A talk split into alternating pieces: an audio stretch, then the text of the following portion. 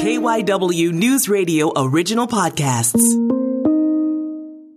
This is KYW News Radio in depth. I'm Matt Leon. You are hearing more and more about NFTs these days, and we have some questions about them. Number one, what exactly is an NFT? For this conversation, we caught up with Dr. Bora Ozkan. He is an associate professor of finance at Temple University's Fox School of Business, also serves as academic director for the school's online MBA and BBA programs. This is interesting stuff. Give a listen. So, to start, what does NFT stand for and what are they? They stand for non fungible tokens. It is basically a, a, smart contract or a file we can say live on a blockchain. Blockchain is a whole different topic, I guess we can have, but um, we're, I guess, a little bit more familiar with blockchain now, cryptocurrencies. That the technology behind Bitcoin is the blockchain. So NFTs are technically files that live on that technology. Why are they becoming so popular? Why are they a thing? Well, there are so many use cases as the blockchain technology started with the hype of Bitcoin became so widely accepted and used, people started realize, hey, we can take this technology and use in so many different areas. The, the utility that you can get, that the, the temper proof usage of that became available. Mostly in media and arts, NFTs, how it started typically. You hear about those crypto kitties or those, you know, files that you see that became so popular, I guess a little bit more last year uh, through Twitter. But it's actually what made it so unique is I, I typically refer to this as the old baseball cards, right? It's collectible items so the world changed. We don't necessarily operate on tangible items. A lot more of our economy is intangible, living on the internet. So it was a matter of time when we start valuing digital assets in a digital in a new economy. So NFTs are basically a response to valuing digital assets in a digital world. A lot of artists realize that well, we can actually create content that whether this is a, a music for a recording artist, or if you think about it in social media, things, the pictures you post, right, it becomes widely available on the internet. And you create that content, either write a post or post a picture that you took, and it became wi- widely available on Twitter or Facebook. And you know the the social media companies actually uh, take advantage of that and use your what you created freely, and it's available everywhere. Uh, what this technology makes it available is that you there's actually a record of the ownership of your file. For recording artists, this creates an idea that the, the fact that how can you collect those royalties, right? So suddenly became so much more available. So if we can track on the internet whenever a song is played to collect the, the royalties from that recording, that's such a profitable way of collecting the, the fruits of your work right? And, and it is also becoming more and more as the, the technology develops, becomes more as cheaper, so to speak, to create. It's becoming more widely available. So I want I'm going to give you a scenario, and I want you to to explain it to me because most of the things I've seen with NFTs have dealt with digital art. You know, be it mm-hmm. a, a, JPEG or maybe you know a GIF or or something like that. You talked about posting it uh, connected to memes and things like that. Mm-hmm. I draw a picture on mm-hmm. my computer. I develop a picture on my computer and I want to offer it as an NFT. How does that work? I have made a picture on my computer. Kind of take me from there to to how this all works. So there are apps that you can create that that becomes relatively cheaper.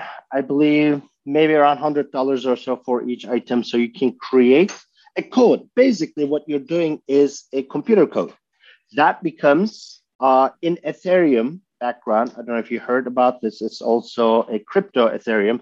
It's on the Ethereum network. You create this smart contract that stamps the time and when you create it and and your identity. So that suddenly becomes available, that JPEG. So uh, what it does not do is it is not going to be unique. So basically, you create this that JPEG. It's like almost like uh, a picture every time you print in copies and you hand out to everybody, but behind it, your information is there. So it is freely available and it circulates on the internet, but you can track back to the initial who created that. So it is almost like owning a copy of Mona Lisa that is freely available to everybody in the whole world that whenever you want, it's not at, at the Louvre Museum, let's say it's in Times Square, right? You can walk and you can see it, and then you get a copy of it when you leave. So it's almost like that.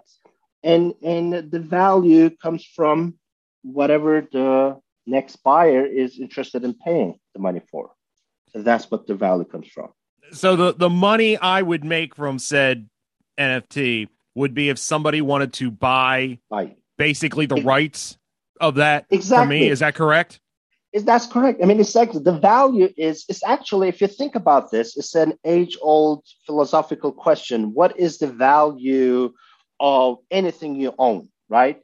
the utility you have is the value. And the other idea may be whenever I sell this item, whatever I can sell it for makes the value of it. So the value to NFTs is simply um, it's widely available and it's just whatever you want to the utility you get from ownership of that. The maybe the feeling of owning the initial artwork of an artist uh, that you put a value to it as well as you would think that I, if I want to sell this feeling of this pride to the next person, how much would they value to it? So that basically what determines the value. And you mentioned blockchain technology. Basically, the the original record is located in the blockchain. Is that correct? That that's correct. that's kind of like the origin of all the information. That that's what what can't be duplicated. It automatically would come back to to me or if I sell that NFT to someone else it would come back to them but there would be a digital record of the creation and transactions am I phrasing that correctly that is correct. And it says Ethereum actually the blockchain which is just referred to distributed ledger technology uh, but it's typically NFTs are created in Ethereum which is a lot easier to process and and, and, and manage. This seems like a lot like the general idea i think is is seems very simple. You know instead of painting a picture on a canvas i'm developing it online it, it's the same thing is there regulation to this from a, a, government or an overseer standpoint or is it all based on the idea that the, the blockchain is kind of the regulation and it's it's kind of the, the holy grail of this whole thing that that has all the records in it well, actually, it's this is an interesting topic because there's no regulation to start with. Uh, the idea that people are putting so much interest in this is because there's no regulation, because it's on blockchain, distributed ledger. There's not a central authority to, to determine. So this is one of the reasons we. I also believe in the near future, blockchain would work the technology itself, not the currency. I'm not giving any financial advice, but the, the technology being cryptocurrencies, the blockchain distributed ledger would be like uh, impact businesses how internet impacted. internet is so valuable to us because actually one of the reasons maybe is because there's not a single authority to determine or decide what we can or we cannot do on the internet. Uh, so that this is the same idea. Uh, blockchain is not centralized. NFTs are not governed by a single authority. But of, of course, the question comes with it, it makes it open to fraud, right? And, and that is the dilemma people are going to face. Are they going to put this value because it's on distributed ledger, not a single authority? Or would they prefer to have some sort of central authority that also helps and prevents fraud? and I'm pretty sure one way or another uh, in the United States, the government is going to intervene and somehow regulate this. Uh, how it became in, if you think about 2008 crisis with these the exotic financial products were not really regulated and then it became a lot more you know government intervened before it's uh, well after it's a little bit too late. But so um, i think something will that will probably going to happen uh, because people really do not understand what they're getting into. If it becomes a financial instrument, of course, there's a government outreach, but because it's not necessarily being used, especially NFTs as financial uh, products, it can still be regulated in the end. Uh, just like auctions, what you can do, artwork, how the auctions are regulated. Um, you can think about that in the future, the digital formal auctions. Uh, there can be some sort of regulation it is definitely government is behind. They are looking into this. I'm pretty sure, uh, but there's no formal regulation yet. But I expect something to happen soon. So I'm curious if I was interested in buying an NFT and I wanted to do my due diligence, how do you dig into blockchain to find out who owns and when piece of art X was created? So you can look into those those apps actually if you're you know having those the wallets or there are specific apps you can look into, look at the value behind it as well as collect it, just like Twitcher, something like that, or more commonly is surprisingly the the games, right? The the game companies or the the games are using NFTs for their tokens they're creating almost like a royalties or tokens. So you can see those as they trade through that. Uh, but everything is done electronically, right? Digital. So you can see the rights because it's a code, it's out there in the universe. So you can actually see that. When we talk about NFTs and you've mentioned cryptocurrency, it seems to me that there's kind of an alternate universe being created when it comes to you know, cryptocurrency instead of money, NFTs instead of art or collectibles. But I guess is that the goal for some people to create a whole kind of digital universe to maybe replace the the tangible one? Well, it's no secret, I guess. Facebook, by changing their official name to Meta, referring to metaverse, right? They are actually working on. Uh, I believe the, the Facebook, Apple, Amazon, uh, they're all working some sort of, you know, variation of this. But it is, um, I, I see that quite possible, not necessarily in a scientific movie kind of way, but we do have a lot of digital assets. The world became a lot more digital. I guess COVID pushed us to do a lot more digital things as well, right? We're doing electronic payments to Zoom meetings, and everything is becoming more and more digital.